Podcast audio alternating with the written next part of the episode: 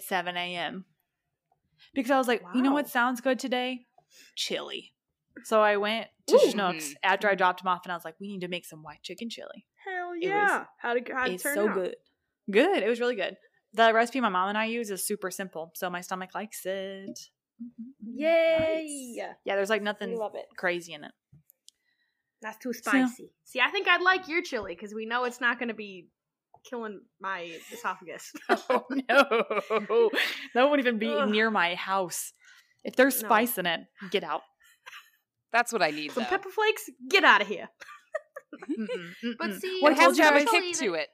You could Uh, doctor it up though. Yeah, I can't do that. I can't. You can add. Okay. You can get your kicks on Route 66. Get out of my house. Woo! no, um, Damn. Buffalo Wild Wings. They're mild wings. They make my lips sweat. Like I cannot do But heat of I- any kind. Really? mm-hmm.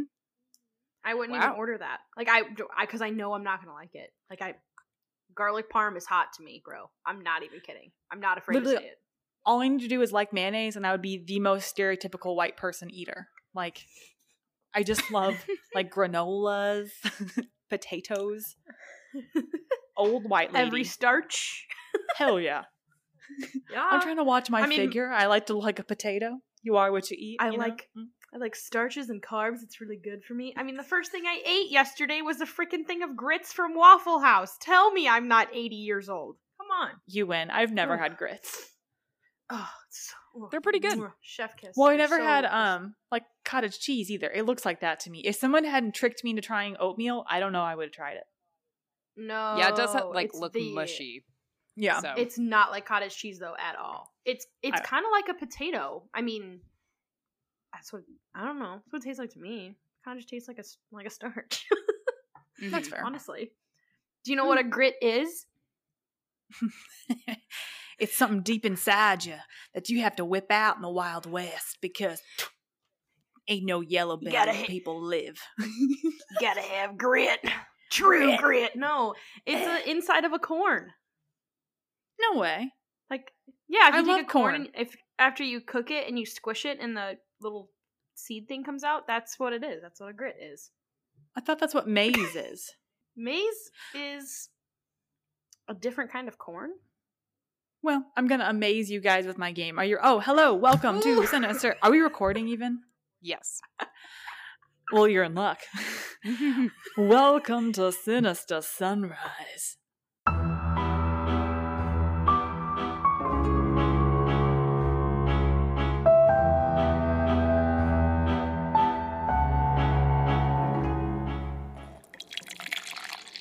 I'm one of your co-hosts,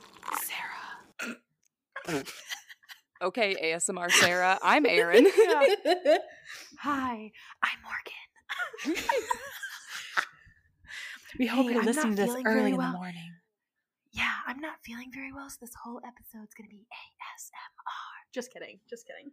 I would be oh, interested to gosh, see if our numbers went up or down. Like, what if it just like blew out? Like, this is what we need: ASMR true crime. Yeah. crime. Oh To the house. I think it'd be scarier. Ooh. It would be a lot Ooh. scarier. It's like a little kid whispering in your ear, like Ew, Yeah. No, thank you. in you. the walls for two months. Oh. Yeah, Yeah, you're welcome. Back. yeah. Back to your crazy episode. Um. Ooh. Okay. So I sent an email to the sinister. Oh, I'm picking the game this week. Hello, Jesus. Hi. it's a Monday. We're here and we're thriving, kind Mhm. of. So I sent an email to Mm-hmm. the Sinister Sunrise podcast if you guys want to open it. Because I know we're not great at um, letters. How are you with the geography? Actually worse. Thanks, Sarah. Not the best. well, click it open now because we are taking a Northeastern state geography quiz. It's only in America. Holy moly. okay. So it's timed and then it tells you your score at the end. So we Okay. just should we just do it, or are we all gonna start at the same time? You can Hold start on, at the real time. quick. still- I'm getting there. Okay, yeah, my my email's still loading. You sent it. Well, my to... game- Oh, don't open us- that. Should... Yeah, now you don't can open open it yet. Um, oh, okay. you should be really happy you didn't come over yesterday if you weren't feeling good because my game was going to be um you're gonna have to jump with a broom between our legs like we're witches, and the person who jumped the highest would go first. But can you imagine being Oh. hungover doing that? I can't even imagine. Like, ba- I barely made it to the restroom yesterday. I can't imagine like hopping, topping over things. Morgan had a fantastic weekend that ended abruptly Mhm. Sunday morning when she woke up. My eyes, my the sun rose, and my eyes opened, and I said, "Not today, Satan, not today." But he uh, got the best of me. Mhm. No, when you texted me you didn't feel great, I was like, you know what? I was like laughing actually. I was like, this would be awful. Like this would be a terrible game to make her do right now. I felt so bad. I was like, "Hey guys, um, I tried to give it like an hour. I woke up at like six, and I was like, Yeah. okay, cool, go back to sleep." And I was like, Mm-mm, I can't look cute today. I can't. No one needs to see this. No one needs to see this. Um, in my defense, I went to a Harry Potter themed birthday, and it was off the chain. So would you say it was Well-deserved. magical? it was magical. Did you Magic- feel like you were at Hogwarts? I mean, I wore my mock Ravenclaw, or excuse me, Hufflepuff outfit. So yeah, Don't so get were it you supposed to dress up studious. in your house?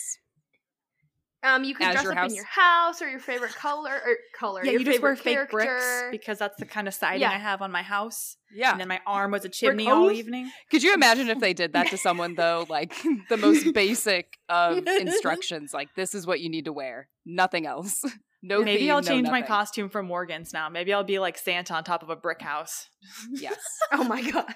Peeping out of a chimney. Hello. Yes. so terrifying. Okay, now we have so options. terrifying. Please, pl- please don't be Santa. Thank you. Which, by the way, you bring that up, and I cannot wait for your party. I I love getting my Halloween costume together, so I'm really excited. Yeah. Yeah, Yeah. All, I have all my stuff. I haven't put it on yet, but I need my mom's help to style my wig. But Mm. officially, got a. Halloween this year is gonna be sinister. It's a party at my place, and I'm very excited. Yeah. Oh, remind me, I have a weird couple decorations that my mom got at a yard sale if you'd like them. One's like a head on a stick that I will not put up anywhere in my house. Oh, hell, bring! I'll, I'll display it proudly in my front yard. I hate. That'll be my Neighbors, date that I bring with me to the party. Like, have you met Steve? Hello. He's don't got know a why, real but I funny bone. You know, you know Beetlejuice. You know in Yes. Beetlejuice when the when that one when they're sitting in the waiting room and that one has like a really teeny little head. That's what I picture. and I don't know why. I'm like, this is my date. no, this thing sits in the corner of my basement, and I have to remind myself it's down there, or else I'm like, huh? fine, it's fine. Oh, But okay, do you guys have your stuff pulled up? Can I yes, click I, the link? I haven't hit. s- Yep. I haven't Oh, hit okay. start now. Is that what I will click? Mm-hmm. In three, two. Oh wait, Erin, are you ready? yes, I'm ready. Sorry. Okay, start Okay. now. Oh, oh no. This is just as bad Oh, as no. the the middle one I took. Does it tell you if you're wrong or right? It tells you at the end. Just keep hitting submit answer. There's 10 questions. Okay. it Is tells it- me right away. Oh. yeah. Oh, well, that's not good. That's okay. No, I'm saying that's not good because none of them have been correct. So I just assumed it didn't tell you. oh, God. Okay, it's fine. I hope you're somebody took a screenshot of this map because This is giving me like real fourth grade vibes. oh, this is like the expansion of uh, uh Oregon Trail. This is like the next game after it. It's a lot lamer. No one wants to play it. oh no! New York's not even on this map. Oh my god, Sarah. Okay, I'm not that bad. What question are you on? I don't want to tell you now because now I feel like it is on the map. I know New Jersey. That one I know. Hell yeah. Hell yeah! yeah. Thank you, Snooki. I am so dumb. I feel like I. Oh, she got it right. Okay, I'm done whenever you guys are. After it gives you Oh, your this score, you just click one more time and it tells you your total score. Or it says like 10 out of 10 complete. Then hit like okay or Okay. whatever it says. Oh shit! All right. Because I'm proud to be an American. An Where at least I know I'm free. I won't forget the middle states because they're right by me. But if you look up Did you just to make that up? the east. Yeah. That was great. Oh, thanks. Thanks, darling. I would have. I would have learned a lot more. Okay. I gave no information besides mm. proud to be an American. So proud, I don't even know my states because I failed. All right, sorry, I'm almost done. I'm almost done. I'm slow. No, you're fine. Oh, I don't know. this, um, it's like this is. The, I feel like this is the make or break. You know, like okay, I did that one. I did that one. I did that one. I did that one. That one's done. That one's done. Ooh, I feel like that state is bigger than that. I'm bugging. I'm bugging. I'm totally Okay. bugging. Submit. Okay. All right, what'd you guys get? Erin, go ahead. I got a whopping one. So, yes. also, I think I was looking at the wrong numbers, so I totally messed up. Oh, that's what it was. That was for sure what it was. Yeah. I got So, five, well. Sarah? so I can't really make fun of you that bad. Five. Looking a lot. What'd you get, Morgan? I got eight! Nice. Wow! Welcome to the Thunderdome. All right, so geography. Mhm. She has an upper leg. I will keep that in mind. I, li- I think like breaking it down into smaller sections helped. If you had just given me a whole map, I would have been like, oh, son of a eh, yeah. That was nice. Well, although I like this one because A, I wouldn't see like what it did before. But B, when I was looking Yeah. online, I kept finding ones that you had to guess all 50 states. And I was like, I will personally be sitting here for 20 minutes. There's no way. Mhm. yeah, yeah. Name them all can do that, but putting like labeling them on a map, no, no, no. I probably couldn't even name them all. I'm just not good at geography. I'm not But either, Morgan but I'm very is- good at memorizing song lyrics, so that's where it came in handy. Wow, guys, uh, I'm so honored. Would you like to thank here. anyone for this award? I'd like, to thank, like to thank the people who made the online web quiz of the upper states of America, our founding father. No, I'm just kidding. Um, so wow, okay. Who would have known? So, um, to keep with our theme, obviously, of spooky season, um, I did episode 38 here on types of ghosts. I know it may sound like a little Ooh. dry, and Mm. I'm gonna try to not make it super dry, but I feel like any ghost stories we hear, some people experience like different uh, paranormal activity. So I wanted to dive in and see like if there was different types and different types of hauntings, and that's what I did. Yeah. Lay it on me. I'm pumped. All right. so start it off. What is more Halloween than something haunted or ghosts? Um, today I'm going to dive into the different types of ghost slash hauntings. Um, I found identical types of ghosts listed on two different sites, ghostsandgravestones.com and uh, LouisvilleHistoricTours.com. They just both came up and I th- they were identical, so I was like, okay, this sounds very valid. So here we go. So type one, and this is in no particular order. They were in a different order on the site, but I just did it this way. The interactive ghosts or the interactive personality. Um, this seems to be the most commonly seen or experienced ghost. They are usually a loved one or someone uh, specific to your location, um, such as a historical figure, if it's an older building or something like that. Basically, any deceased person can be an interactive ghost. Uh, they can be seen by the living, sometimes even able to interact or have a physical touch with them. If you suddenly get a waft of perfume, this could be an interactive spirit uh, letting you know that they are around. These spirits tend to present themselves in a form similar to when they were alive. So I did a little bit more research on this one. It's typically like if someone's, you know, dies when they're like 80 and kind of crippling and sad and elderly, then they may present themselves as with like what they thought was like the prime of their life. So you may, it may be your grandma, but it may not look like the grandma you knew. So Good for Yeah. you, Grandma. You put that Mhm. 20 I year know, old right? body on. I would too. hell yeah. That's awesome. I didn't know they I could was- pick. Like go into a wardrobe and Yeah. be like, mm, not 40 me, not 30 me. Ooh, 20 me had it going on. I mean, you know, the afterlife is a very mysterious place, but I was like, okay, out of out of the few experiences I've had, I haven't really had anything with like a a real interactive ghost, but I feel like when it's like a classic horror story or an experience with a loved one, this is what it would be. So, um next, type number 2 is the funnel ghost.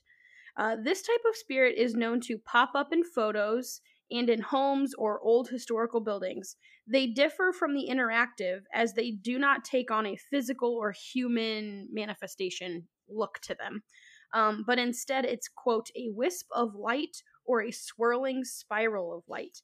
And it is and normally felt as like a cool spot. So I feel like anytime you watch like Ghost Adventures or any ghost show that you're like, oh wow, it's like really cold over here. Like Mm-hmm. that's technically Mhm. a quote tunnel or excuse me funnel ghost. So a little different. All right, bear with me on number three. Um, it has a lot of names. So number three is a mist, fog, wisp, ectoplasm, or ectomist. All the same thing. Similar to a funnel ghost, uh, by being able to produce a cold spot, but seem to be zippier is the word I used, um, and more mist like. So Oh. they are able to like hover above the ground, stay still, or and then like all of a sudden phew, like take off or quote like move swiftly across an area. So a funnel ghost is more like where the, it's like you feel a cold spot and it doesn't like it just kind of fades away. A mist, fog, or wisp type will like zoom past you. Um, they can be seen on camera, and it is said to be a white or gray or even black shape. Um, these are said to be able to become full-bodied apparitions. So they this is that's why it's kind of similar and like how kind of how the different types like all intertwine. It's some believe that that's how they travel is in like an orb or mist form and then they can if they have the ability to become like a full on interactive ghost that's like the, they'd be the two different types so and again similar to number three number four is an orb and this is quote the most photographed uh, specters of all they can be white or light blue but are mostly transparent or translucent. Um, so they do have like a hue to them, but they're more like just like you can see through them. Like the picture I thought I got of an orb that was actually Erin's arm at the Lemp Mansion. Oh, I Yeah. remember that. Yeah, God, well, no it's funny that for you like bring a that up. day. Well, it's funny you bring that up because I'm pretty sure I caught one on the stairs. I'll, I was gonna post it with our with our post um, on Instagram for this episode because I Oh. like took two pictures of the stairs and it like something moved across it and like it wasn't. I'm sorry, I didn't. There was no bugs. Like the door were closed. Mm-mm. Like the doors were closed. Like so. Mhm. I'll post it for you all to see.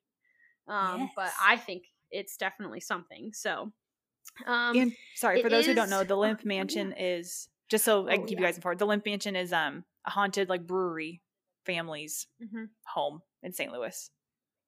yeah, just Google St. That St. did Louis not come out. Yeah. Yes, that it just didn't come out eloquently whatsoever.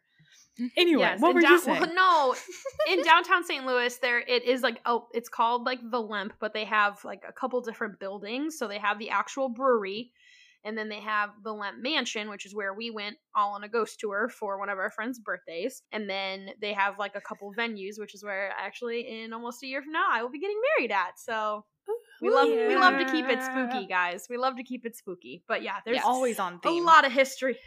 always, we're always on Always. brand. Um, but yeah, there's there's a lot of history there. But yeah, I'm definitely gonna post that picture because I personally have never caught a ghost on camera except for that. Um, so Mhm. yeah, I definitely wanted to share that one. We could probably very share the cool. arm one too if if we could find it, but it was debunked quite quickly. no one needs to see it. Really, what happened? Everyone Um, listening, I took a picture of a banister, and Erin had a very misleading colored dress on, and she was moving in one of the pictures, and it looked like I got this cool giant orb thing, and it wasn't. It was After oh, I told everyone, look at the ghost I got on camera. Did I tell you that, or did someone else point it You out? did, but you sat there on it for a minute. Like I know everyone's Yeah, like, "Oh like- wow, that's so crazy," and then like three hours later, Mhm. you're like, "Hey, Lon, uh, sorry to do this to you." and then she's like, "But I think that's my arm." And I looked at the next picture Like, and I was like, down at her "Son arm, of like- a gun." Yep. It has Aaron Yep. tattooed. I'm like, yeah, it's definitely him. Right. I didn't want to let you down that early. I'm sorry. it's fine. It's fine. It's okay. It's okay. Hey, I got one. And while no one else really saw anything, I saw a lot. I cried while we were there. Yeah, It was you a had lot. a cool experience. It was a lot. yeah. it was ah for another day. Ah, for keep listening. We'll talk about it sometime, I'm sure. um, but going back to the orbs, um, another experience that I I personally didn't really experience, but I saw it. So my old acquaintance Jenna, um, her family would go to North Carolina all the time. And they of course in the carolinas is very famous for their ghost tours and graveyard tours and all of that. Her mom and her we were like just hanging out one night after they'd come back from a trip and she's like oh has jenna showed you the picture yet? And i was like what? No. And she goes here i'll pull it up. And of course this is like i'm telling i'm like 2008 okay? Where digital cameras were a thing. So mm-hmm. she like had loaded all of them from her camera onto her laptop and she is going through and i mean it's a graveyard tour. Hundreds of orbs. Hundreds. Wow. Just Whoa. like some of them, yeah. Some of them, it's it says here in the description of orbs, like it seems that they are constantly moving, and a lot of them were definitely like zooming across the screen. But there was one picture that they got, and she goes, "Okay, see that orb right there?" And I was like, "Yeah." She goes, "Okay, I'm gonna go to the next picture, and then I'm gonna zoom in." And tell me what you see. I saw like the like picture one, the orb is like here. Picture two, it's a little closer to the camera, and she zooms in, and in the center of the orb is a face, like ooh, undeniable. Ooh, whoa, a a human face. Like it wasn't a female, but like picture in your mind, um, uh, the haunted mansion. You know the green, the girl that lives in the in the crystal ball. That's kind of what mm-hmm. it looked like, but not green. That's kind of what it looked like. Okay, it was crazy. Okay. So had experience with an orb at the Lemp, but seen a picture of it and it was wild. I mean, if you Google pictures of orbs, it's just hundreds. So it's very well, interesting. Yeah, Clavin has a picture out outside the Coliseum and there's just orbs everywhere. Like in oh, I bet. what was it? Rome? Yes. Uh-huh. Yeah. Oh what? yeah. Wow, I've never heard that. Huh. Okay. Well, oh, maybe we have a couple picture, picture orbs to post. Yeah, maybe we have a couple pictures to post of our experiences, guys. Ooh. Mm-hmm. And you get to see but, sexy Clavin when he was like 17. uh. Love it. Yes. Yes. Um, going back to the orbs again, many people um, believe that orbs are spirits of people or animals um, moving from one place to another. So, again, these all are like I feel like they can just kind of generally fall into any category and could easily slip into another. The orbs just seem to be more of a solid circle shape than the mist, fog, wisp, ectoplasmy type. But again, can move very quickly from one place to another. All right, five, and finally for this list, five, a poltergeist. So, uh, in German, this does translate to noisy ghost, which I feel like is very appropriate because while sometimes uh, they do have spooky actions, seem to be kind of just like minimal, like they'll flicker a light or you'll feel like something like brush past you. Um, they are known to increase their activity and slowly get more evil. Like it turns into talking, um, small acts of violence. So eh, one day it's a knock on the wall, and the next day it's a fire breaking out. So you don't want to mess with a poltergeist, I would think. Mm-hmm. Um, all of the accounts that I read about, and I know that we've talked about in the past, I think I read one of my episodes was like a poltergeist and it was like the most harmful poltergeist from my the true ghost book mm-hmm. um it seems that the behavior can die down if it's ignored. And it's they do it did say on there they do seem to like their activity seems like quickly come and go. So it's almost like if you can look past it then you'll be okay? Question mark well, we hope for the best. mm-hmm. So that does conclude the two lists that were on those two sites that I mentioned in the beginning. However, mm-hmm. I didn't feel that one, this was enough, and two, I just felt like there was still more that I've heard about. So I did look into different types of hauntings. While a couple of them were very similar to the ghosts I described, the interactive ghosts or things like that. There were some details um, on different types of ghosts that I did want to just expand upon. Um, so I found this at hauntedoc.com. And here's just a few. So they mention similar to the types of ghosts, the interactive activity, poltergeist activity, and things like that. But a few not mentioned previously were as follows Shadow people and shadow activity. It is noted they are different from ghosts, they are non human. Shapeless, um, and aside from the Hat Man or the hooded figure, they are all just kind of like a blob. Like they do have like a shadow esque shape. They did kind of, I don't know if you guys have ever heard of the Hat Man. I have never heard of the quote hooded figure, um, but the Hat Man and the hooded figure are the more like humanoid um, shadow people. So if you've seen Haunting of Hill House, then you know what the Hat Man is, and he's fucking terrifying. Oh, I'm just mhm. gonna point that out there. I've never, I would, I would not wish that on anybody. I'm sorry, the Mm. clicking of his cane alone, I was like, whoa, out of here. yeah, and then like just branch off that shadow people. I did see a couple at the Lemp, and then I've seen some. Oddly enough, while I was driving, is where I've seen the most. Um, and I tried to debunk it. I'm not a big like. I saw it, so it must be real. Like I've definitely seen them, but just overall, they do tend to come with a feeling of dread. Um, so if you see one, just try to keep positive mind, I guess, and let me know and send it send it in if you see one. I want to know where you saw it. Thank you. um, another. Just do your best, guys. Come on, do your best. Um, a, another type of haunting um, is demonic haunting or demonic activity. And it was listed after the poltergeist, so I kind of viewed this as the next uh, level up, if you will. From many movies, uh, heck, to even our past episodes, we've touched on demonic activity. Um, so obviously, we can save some of the details for further episodes on actual, you know, demonic possessions and things like that. But we've we've delved deep into what having a demon present in your life is like. So it's bad, y'all. Don't do it. Don't use a Ouija board unless you are with a professional. Don't ever sell your soul to the devil. Don't go down to Georgia. Okay? Okay. Very sound advice all around. Thank you. Thank you.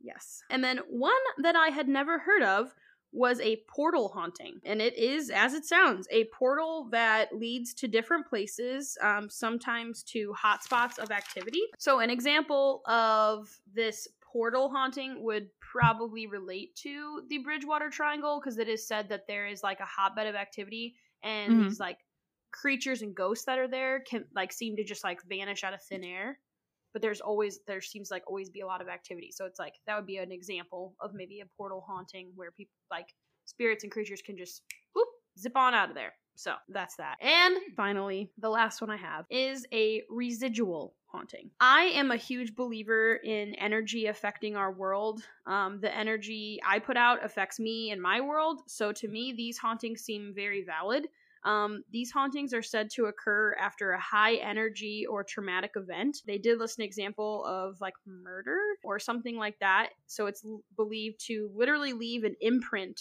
on the world, just as a party or a happy event can also. You could hear or see them. But these are not intelligent hauntings. They will not interact with the living. I was recently watching a, or not watching, uh, listening to an episode, and I believe it was um, Two Girls, One Ghost and they were talking about they were they were all on a tour no one had seen or felt anything They're, all the tour group is in one level of the house and then from upstairs they hear hello like like no one was up there no. but Ooh. it, they say no. that's not always like a ghost interacting with you that could be a ghost like saying hello and then boom someone could have just murdered her right before that like right after that happened Yeah. in her wo- in So her are- world Are these the ghosts that like kind of do the same thing over and over? Like Mhm. if people would say they they seen this ghost, then they might say the same thing. Yeah. Like, oh, I saw this ghost. Every yes, every night at midnight, a ghost walks across the second bedroom window three Yeah. times, and before he disappears. Yes, that is very they're, much like, on a so. loop. But they're on a loop, and it. But like I mentioned, I it did call out that not it, it is more common with like a traumatic event. Um, Mhm. but they said sometimes if you're in like an old building, you could be you're with a group of people, and all of a sudden it sounds like there's a party going on upstairs, but there's no one up there. So it can happen with positive events too. So very Oh. weird, just high I'd rather energy have that. moments. Uh, yeah, yeah, yeah, me too. So Okay, from now on, guys, every time. Every time we're together, we have to be high energy because when I die, I need a fun place to come back to. So let's make it happen. Yes. Well, that's the thing too about this one is they like it did point out like these are not um intelligent hauntings. So like it's it's I, I guess they would still be categorized as a ghost, but like no matter how much you try to interact with that thing or that moment, it's not going to change it. So very weird. Um, but yes, I'm all about a high energy. Um, no, Heck no yeah. sad energies near me. Thank you. So yeah, like so- imagine the best memory of your life and that's the rest of your world is just this one memory of your amazing evening. Mhm, yep. Mm-hmm. Yes, please. Yes. Or you just get to hear like you're like walking down the street in like an, by an old building and you just hear like awesome jazz music playing. Like, all right, cool, they go some partying, yes. So I don't know. I think between that and then like an actual like intelligent spirit, I'm I'm hoping, man, hoping for a good afterlife. We got some positive memories to bebop back to. I'll be all right. yeah. But yes, unless you guys have any questions, that concludes uh my research on ghosts. Very cool. I didn't know there were so Yeah. many kinds. I, girl, I love ghosts and I didn't even know. They need to explain themselves better, okay? Just tell me what you are. Listen, just tell us what's going on and we will understand a lot better, okay? hmm Yeesh. hmm Yeah. We are communicators, obviously. Don't be a communicator. All right. oh my, oh my. Well, I was going to turn into cheer tater torns, and that took a weird turn. We didn't go there. We didn't go there. Ah. Are you Mhm. ready for me to go now? hmm Oh gosh, I don't know. Yeah. Maybe. Do I sound sultry? You sound scared. Okay. Should you be? Absolutely not, actually. I am interpreting a dream today. That is not sultry whatsoever. Oh, hey. Oh boy. Here we Yeah. go. I used copdental.com. It makes sense, I promise. Dreambible.com, auntyflo.com, and my handy dandy dream interpretation handbook by Karen Frazier. We love it. Yes. Okay. so the dream I'm interpreting comes from listener Patty M, and that is M as in Mary, but her last name is not Mary. Just so you know. My last name is Lund, so I have to say N as in Nancy all the time. Anyway, mm-hmm. Patty says, I had a dream that my bedroom was like outside, kinda, and it was in complete view of another house that was basically my backyard. And the landlord owned it, and he put up four cameras without my knowledge on the other house, all facing my room. And I was pissed Ew. because, like, violation of privacy. And he said they're going to catch whatever fake gunshots because there's been a lot of gunshot activity in the area.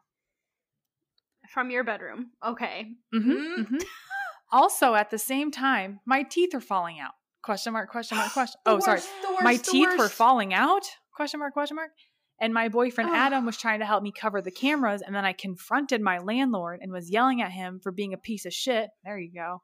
And then his mafia gang starts shooting at me and my oh. boyfriend and everyone there. My housemates, my close friends, and also my sorority sisters were there taking a photo shoot when I confronted him. oh, So many twists and turns. I Yes. can't. and and confronted him. I was trying to escape with my boyfriend, and I got to the very first car I ever drove, and somehow Adam didn't make it, but I was there. So, and the girl who lived across the way, whose teeth were also falling out, were in the car, and we escaped to the safe house. no. And at the end of my dream, we went to a parade. I was at the end of my dream, we went to a parade like months later, maybe a year later, and we were trying to get justice for what happened. And my landlord and his mafia gang and this girl I knew in high school were walking in the parade. I handed them our flyer demanding justice and woke up. What? Oh, sorry. That was Yes. really squeaky. I'm so sorry. what? Everyone's dog's like, huh? Huh? yeah. Patty took us for a wild ride. Holy. okay. Oh yeah. Whoa. if if you got a little lost, don't worry. I read it a few times, and it's also very normal because dreams aren't exactly like linear stories. Mhm. So here is Yeah. like the the gist of it. If you if anyone listening okay. didn't get the whole thing, give me a second. So here is the gist. Patty is very exposed in her home, which becomes more exposed when her landlord puts up cameras that face her room. Now, this house is also in a dangerous area, and it sounds like the landlord, well, it could be dangerous, or the landlord could be making up excuses to have cameras on you because he admits he thinks the gunshots aren't even real. Sketch dude. The mm-hmm. chivalrous boyfriend is helping Patty cover the cameras when she sees the landlord confronts him about these shady fucking cameras, and the real shooting does start. Everyone close to Patty's in danger. While trying to escape, she loses her boyfriend but picks up a friend who survives. However, both their teeth are falling out. Obviously, they want justice for this, so Patty makes up some flyers and hands them out at a parade. So, that's what happened in this dream. Yeah. So it's wild because even my summary is super detailed, which never happens. So I like the way you dream, Patty. Keep sending it. Okay. So, yes, the teeth falling out also gets with me. So, that is the first thing we are going to talk about. This Oh, is, bless. yes, I'm a teeth person. Mhm. I would ball my eyes out. Also, have you guys seen 13 or 14 cameras? No. What is No. that? The movie? No, I don't even know what that is. Does Okay. it Never involve teeth? it. I don't want to see it. No, it's about a landlord who literally puts Oh. up secret cameras in his tenants' Oh. houses and doesn't tell them. Oh, oh! I just got Oh, my no. whole right leg just went numb. Oh no! Sorry, No. Patty, to That's my hijack this, biggest but- It it's so good. It's terrifying because like it's kind of like a paranormal activity where it's just slow and the whole time like what a creep, and then it goes down. So uh oh god. on the list, watch it. Pretty good. Okay, so Okay. teeth falling out is fairly common in nightmares and dreams. Around 39% of the population will have a dream like this, which is pretty that's a pretty big chunk. I myself have seen this quite a bit and it is terrifying every time. But they do tell us a lot about the dream. So teeth and dreams is in general not English. Do you ever write something and then wonder why you did this to yourself? So, teeth and dreams in general usually represent our ability to nourish ourselves in some way. So, spiritually, physically, etc.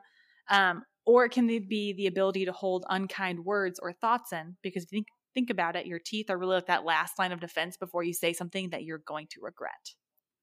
So, sometimes when they break in your dreams, it's because even in your dream, you know, you're like, mm, don't say it, don't do it, don't do it. But you do it Uh, anyway. what? Oh, wait, Sarah, have you had you have had a teeth falling out dream? Mm-hmm. Erin, have you? Yeah. Okay. I feel like we may have talked about this before, but mine like it literally scarred me. I've only had one, and it like effed me up. Like Well, I only had So one and I can remember it. That was one with my mom Yeah. playing piano and the keys were breaking and so were I remember you said that. Yeah, I remember. I think you talked about it on here.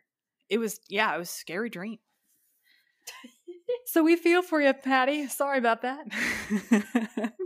uh, so to really gain a further understanding of your dream, you do need to kind of have a grasp on why your teeth are falling out.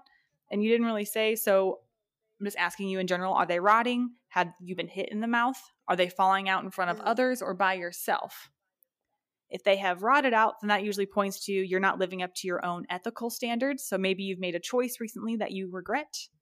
If they fall out in front of others, like your friend did in the car, then that can point to you are afraid of others that they're going to see that you aren't living up to your personal standards. You also included a note in your dream submission that you grind your teeth in your sleep. So I did a little research on that to see if there's any correlation of teeth grinding in your sleep to teeth falling out in dreams. Do you guys want to take any bets on if that's true? I Oh, I say think so, yeah. Hmm. Drink. Drink up. Oh, really? What? Mm-hmm. Mm-hmm. Hmm. So uh, I did. Okay, I found a study done by Rosen and Soffer Dudek in 2010, and Mhm. they said there is no concrete correlation between teeth grinding and teeth falling out in your dreams, but there is the correlation Wow. between having like dental discomfort after your teeth fell out in your dream. So it's almost, I don't know if it's psychosomatic or what you did because it doesn't really mean you're grinding your teeth. It just means maybe you're more aware of your teeth. I don't know. So I can cover some sleep studies in the future if you guys are down. But yeah. So no, that should not have an effect. It's probably not good for your teeth though. But um nope, doesn't matter. So let's dive into that creepy ass landlord in your exposed bedroom. Yeah. After reading it a couple times, I decided to like look it up in a way that made sense. So it kind of sounds all of it like you're just exposed, like the bedroom, the cameras, the weird landlord. You're you're being watched. So to be watched in a dream represents the truth of a situation, something that can't be avoided. Is that too vague? Because it is ridiculously vague. Hear me out. Okay. Literally a whole paragraph was like that. I felt like I was looking up the Dunning Kruger effect again. Like, what do you know if you don't know? I don't know, man. I just know that something is obvious, but it's not so obvious to me. Yeah, you should be with me when I write these notes. I write them exactly like this. Okay. So it's very vague, but stay with me. It shows feelings of pressure from someone, feeling that some someone feeling that something about you is always being noticed. Basically, being watched or spied on in a dream shows that there is an uncomfortable truth in your life that you may be avoiding. So there was an example on dreambible.com where a woman dreamed of seeing a girl stare at her in her dream. And in her waking life, she knew that her relationship with her boyfriend was over, but she was denying it because she wanted it to work. So the Oh, being watched is making you uncomfortable with the truth, if that makes sense. And and if you have a boyfriend, I'm not saying break up with your boyfriend, that's not what this means. Just something is like an obvious truth that you're avoiding. So it sounded vague, but then it kind of made sense in the end. I was like, oh, all right, all right. yeah. Yeah. So your safety comes into the forefront of this dream because your bedroom is outside, which first of all, that's gotta be a lot of bugs. And you believe there has been gunshots. The shots the reason the landlord Yeah. gives you for the freaking cameras. Literally after watching that movie, I will not have cameras in my house ever, not even for protection. I don't want to see anything. Oh my. There's Watch the Okay, movie okay. and then get back to me. It is freaky. I'll take your word for it. I'll take your. No, someone else suffer with me. Um, to dream of escaping gunshots is supposed to be a wake up call. It's literally the difference between life and death. So you need to take a look at your past and your present and prioritize. He's bona fide and prioritized. Escaping dreams my. of gunshots. I can have caffeine again. I know I said that, but it's been beautiful, guys. It's been so nice. um, so yeah, escaping dreams of gunshots could also show your passiveness in a certain situation. I mean, you are running away, which you should do, and not being aggressive by returning fire. So, being kind of passive. Mm-hmm. And to end on a high note, the parade. Your memory of your dream ended up with you demanding justice at a party. Undoubted. Oh my God. At a parade. I put a bunch of E's on it to say parade. Take me out of the seat. but you Take said me out. par- But you said party. Like John Party. Take me off of this podcast. Your your We love a parade party ended with you at a parade. parade. So parades are generally seen as celebrations of life, and in dreams it's not so different. So, well, yeah, it is kind of. I'm sorry. There's a darker side. So, yes, on one hand, it's very happy times that could be ahead, times where you enjoy the fruits of your labor. But on the other hand, parades can stress people out. There's a lot of coordination and activities, and it could also mean that you need to drop a hobby to gain time for some relaxation. So, parades and dreams Oh. are usually associated with scenarios of change, um, busy working or no time for play. But good news, they are almost always good omens. So, it's kind of a mixed bag on like what it means for you right now, but moving forward, it's a good omen. That's good though. Yeah, I thought it was good considering it started with you And, like, losing all your trying to- teeth. Yeah, and like I feel like if if the parade is a good omen, then Mm. like you were trying to t- like she was trying to take control at the parade by handing out those flyers. Mm-hmm. Yeah. So Yeah, she finally time, got bruh. a little aggressive. Mm-hmm. Mm-hmm. So now for the fun part. What does all this mean, Sarah? What does it mean? I'll tell you what I think it means, but before I do, please remember I am not a licensed psychiatrist, dream interpretationist, whatever. I don't know what the title is, but the more listeners that get, the more listeners we get, I really want to push that I do these for fun. So if it's off, um, don't sue me or possess me. Cool? Mm-hmm. Mhm. Okay, everyone said yes. So yes. it seems like a lot of this dream is being overwhelmed. Your teeth falling out, not taking care of yourself, not like you aren't brushing your teeth, more so like mentally or physically in regards to your energy. And in your blurb, you mentioned that you are going into your senior year of college, you're in a play, and you're in a sorority, which I cannot imagine how you guys are recruiting and trying to have normalcy this year. So, the being watched and escaping from gunshots both point to you having a lot going on and being passive about it, or maybe realizing it's too much. Um, and this dream could even be pointing to you're avoiding a problem that has been building for a while, one that you're hoping is going to resolve itself.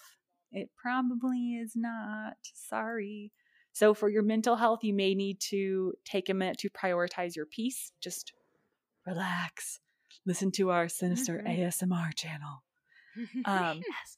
No, just kidding. Just kidding. S I N I S T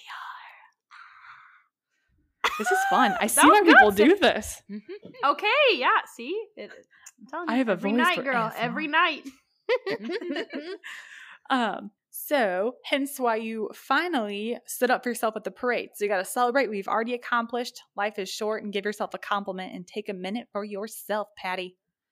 Um, so thank you for your dream. Hope you liked my interpretation of it. If you don't, Morgan did it. Um, so be good to yourself and please send in any more that more that you have. And that goes for any of our listeners. I love taking a peek behind the curtain of our consciousness through dreams.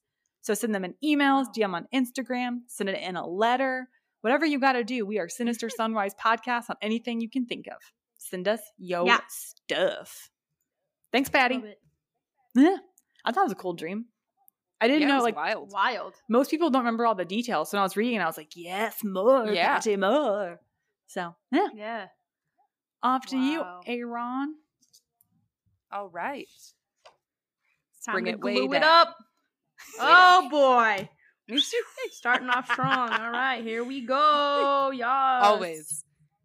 So I couldn't finish or couldn't end spooky season without covering a missing persons case, which you guys Oh, know are the cases I absolutely hate because there are little to no answers about their disappearance. And it grinds Mm, my Here we gears. go. Here we go. And they also So keep you're- me up at night. I was like, so you're gonna do Yeah. it to all of us? Yes. Hell yeah. Happy. Halloween. Love Mhm. it. Woohoo. I'm writing This- missing missing persons. Great. Mhm. hmm Not quite so. This particular case is baffling because this young girl seems to have just vanished into thin air. And the case I will be covering today is the disappearance of Maura Murray. Ooh. All right. Got something to say? What you gonna say? No, I, I, I, I can't wait because I like, I know the name, but I don't remember a lot, so I'm ready. I can't. All right. I How think when you- the pieces come together, you will. How do you spell? All right. Is it Mora? Maura, yes. M A U R A, and then Murray, M U R R A Y. Okay. Thank you all. You're welcome. So I'm just diving in because it's quite a bit. Maura was a 21 year old college student attending the University of Massachusetts Amherst in 2004. She was described by friends as fun loving, athletic, and adventurous. Her schedule was very busy, and I'm not quite sure how she was able to juggle so many things on her plate at once. Not only was Maura working towards her nursing degree and making the dean's list, she was also on the track and cross country teams, worked two part time jobs, and was still able to make time for her friends and family. And Okay. she didn't abuse this any is- drugs because that sounds like a lot. This is week. Yeah, this is week number two where it's like, all right, cool. What am I doing with my life? What I mean, what was I doing with my life in college? I was like, ooh, cool. I Mhm. uh made like above a 3.0 GPA. I guess I'm super special. Same boat, baby. I feel like no if anyone, for this chica. I feel like that does tend to happen with anyone in that field, though. Like you have to be able to juggle so much in order Yeah. to get through like Yeah. a nursing degree. Okay, yeah, Yeah. that's fair. That's fair. Yeah, but true. Yes, she she went above and beyond, um, and she was um, very skilled athletically. Maura and her friend Liz Drewniak grew up in the small town of Hanson, Massachusetts. When Maura was in high school, her and Liz became friends with five other girls, and they continued to be a close knit group and stayed in touch after they all went their separate ways for college. Maura and her long distance boyfriend, Billy Rausch, had recently talked about getting married. They had met at West Point, where Maura was recruited for her athleticism, and they started dating in 2001. Their relationship continued when she transferred to UMass, and she frequently visited and stayed with Billy's family over the holidays. Her friends mentioned how close she was with her dad, Fred Murray. When she was six years old, her parents divorced, and even though she ended up living with her mother, Lori, her dad was always present in her life, which I feel like that doesn't always happen when parents get divorced, especially if things end ugly. Mm. But in this case, Mhm. it seems civil, and they were on good terms. In the disappeared episode I watched, Fred said he would visit Maura at UMass about once a month or so, and you could just tell by the way he talked about her that he really, truly loved his daughter and would do anything for her. Aw, Mhm. great. on the on the morning of Saturday, February 7th, 2004, Fred drove to Amherst where he and Maura had plans to hang out and go car shopping. Her 1996 Saturn was on its last leg, which was a big inconvenience since she had a decent commute to her clinicals. Billy's mom, Sharon Rausch, had even gifted Maura a AAA membership out of concern for the girl's safety and the fear that Oh. she'd break down somewhere on the side of the road. Oh, that's nice. That's so nice. hmm According to Fred, nothing appeared out of the ordinary when he picked Maura up. After car shopping that afternoon, they went to the Amherst Brewing Company with one of Maura's friends for dinner. She wanted to go out that night, so Fred let her borrow his new Toyota Corolla. According to True Crime Times Medium.com article, Maura dropped Fred off at the Quality Inn where he was staying, and she and her friend stopped at a liquor, liquor store before arriving at a dorm party around 10:30. The next morning, Okay. Maura woke her father to tell him that she had been involved in an accident. According to Wikipedia, she left the party around 2:30 in the morning and around 3:30 when she was making her way to her father's motel, she veered off the road and struck a guardrail. The officer who arrived at the scene wrote an accident report, but Maura wasn't given a breathalyzer or a ticket. She received a ride back to her father's motel. Yeah, yeah. So an accident report was written up, but nothing else. That's shocking in a college town, but okay. Uh, yeah. hmm She received a ride back to her father's motel, and at 4:49 a.m., she called Billy, who is currently stationed in Fort Sill, Oklahoma. He later told his mom about the call and how distressed Maura sounded. According to Sharon, he was able to calm her down and he promised to call her back later that day. The accident resulted in nearly $10,000 worth of damage, and according to Fred, Maura was very upset about the situation and it felt like she had let him down. I would feel the same way. I'd say I don't Yeah, blame you, sister. I think I would. uh Yeah. Ugh. Sorry, Dad. My ass would be grass, yo. Like I'm just like, ugh. Yes. Woo. That's I don't think I would tell my dad. He loves me and he's really nice, but I think I'd still be like, Zach did it. I was Yeah. gonna say, how would you hide it? My brother's an animal. He came all the way from Ohio just to wreck your car, Dad. And he said, Don't tell Dad. So I'm telling you, ground his ass. Mhm. Yeah, yeah. I'm the more responsible one, obviously. Yes. As I have like dirt in my hair because I had crashed it. Get out of here. He rented a car and dropped her off at her dorm later that afternoon. He tried to reassure Maura that everything was okay and that the car was covered by insurance, so she shouldn't worry, but he could tell that she was still troubled about the accident. Fred told Disappear that watching Maura walk away and enter her dorm room for the last time would be a memory that would haunt him forever. oh, At- no. Yes, I see your face. At 11:30 that night, Fred reached out to Maura and reminded her to get accident forms from the Registry of Motor Vehicles. Before they ended their call, they agreed to talk Monday night to go over the forms and fill out the insurance claim. However, that call would never happen. On the evening of Monday, February 9th, Maura's 1996 Saturn was discovered abandoned about two hours from Amherst in Haverhill, New Hampshire, and Maura was nowhere to be found. New Hampshire police have received a call from school bus driver Butch Atwood around 7:30 p.m. on that February 9th day regarding a wrecked car on a snowbank. He stopped and asked if the driver needed help, but she said she had already contacted AAA. The girl didn't appear to be hurt or bleeding, but she was a bit shaken up. He asked if she wanted to wait at his home, which is only 100 yards away, until help arrived, but she said she would rather wait in her car. According to Lieutenant John Scarinza of the New Hampshire State Police, Butch knew there was little cell phone service in the area and, convinced the driver wouldn't have been able to get a hold of AAA, he drove the short distance to his home and phoned the police. And Sharon Rausch later confirmed that AAA did not receive a call from Maura that night. Weird. Faith. hmm Like, Faith why- Westman, whose house was, according to Bill Jensen's Boston Magazine report, mere steps away from the wreck Saturn, also contacted police. She allegedly saw what looked like a man smoking a cigarette in the car. However, her husband later said it could have been a woman on a cell phone. what? So similar. Nothing, no change. Yeah. No. No. Yes. And another neighbor told police that she looked out her kitchen window and saw the car stopped with lights flashing and someone walking around the vehicle. Hmm. Cecil Smith, the first officer on the scene, arrived at 7:46 p.m. and noticed that most of the car's damage was to the front of the vehicle. The windshield was broken on the driver's side and the airbag had deployed. When more officers arrived, they looked in the windows and noticed a box of wine behind the driver's side seat.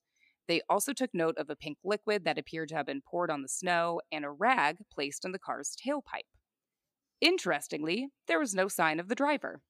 Great. The car had been locked when officers arrived, and there was no indication of a struggle. So they believed the driver had left the scene of the accident, so she wouldn't have had to talk to authorities.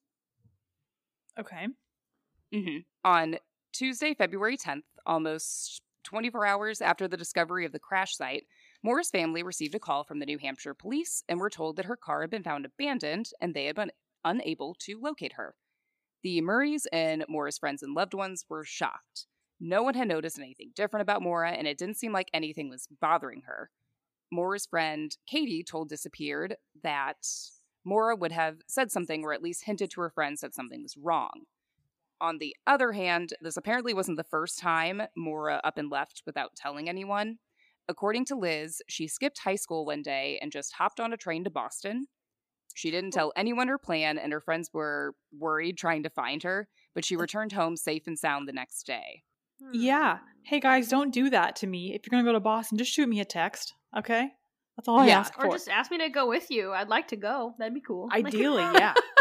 An invite is Ideally, take a always cool. friend.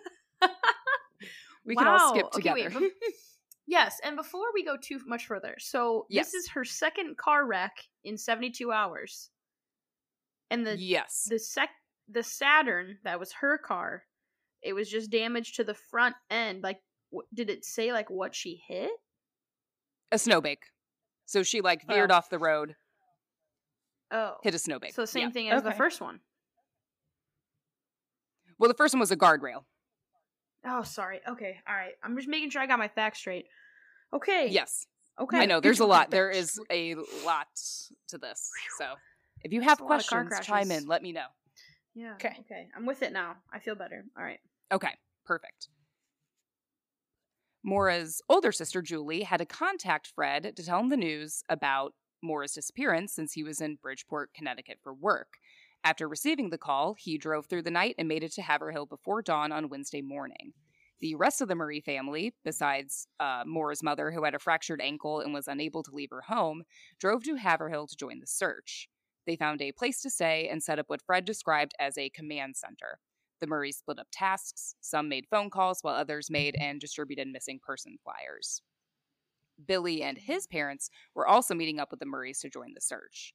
Billy got on the earliest flight to Haverhill, and at some point during this flight, he received a voicemail from an unknown number. But since he had turned his cell phone off, he didn't realize he even had a voicemail until he landed. Around Damn. 7 a.m. Wednesday morning, Sharon received a call from her son who told her that he had received a strange voicemail of a woman softly breathing, sobbing, or making like whimpering, sniffling sounds. Billy, yeah.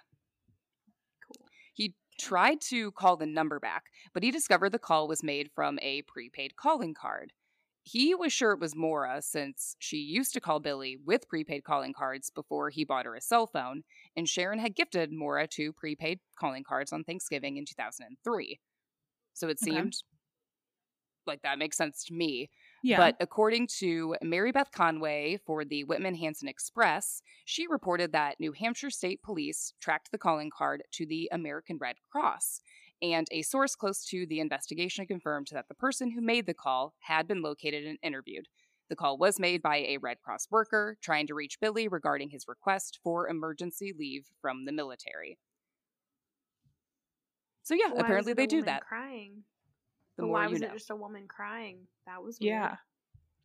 apparently what i read was that he got the voicemail so he was hanging or this person it might not be he excuse me um the person was hanging up the phone but i guess it caught sound something, i don't know else. They're having a bad day, okay? We're allowed to have bad days. yeah That's i mean i sometimes get weird Okay. like butt dials like Mhm. in my voicemail and i'm like that sounds strange yeah, I've gotten a couple. Not happy. yeah Mm. but yeah so Okay. apparently they did track that down and it wasn't looked into anymore so i wanted to mention that according to cnn the search didn't begin until 39 hours after Maura's car was found and yep not the 39 best. hours? mm-hmm Cool. Great. Mhm. yeah Yeah. they were They got right on it, apparently. Yeah. Yeah. Mm-hmm. It also only encompassed a half a mile radius from the crash site. A What? yes. Apparently, from what I read, I could be wrong, but it seemed like it wasn't a huge Ex- search right off the bat. Yeah, that's not very extensive. Uh, okay. hmm A state police helicopter conducted an aerial search while ground teams and search dogs covered the nearby area. The dogs were given one of Maura's gloves to get her scent, but according to Fred, it was a brand new glove she had just gotten for Christmas. He told Disappeared he would have provided investigators something she used all the time, at least more often than that glove, if they would have a- asked him. What? Why Did Did didn't they you do ask it? specifically for a glove? I think they just took something from the car.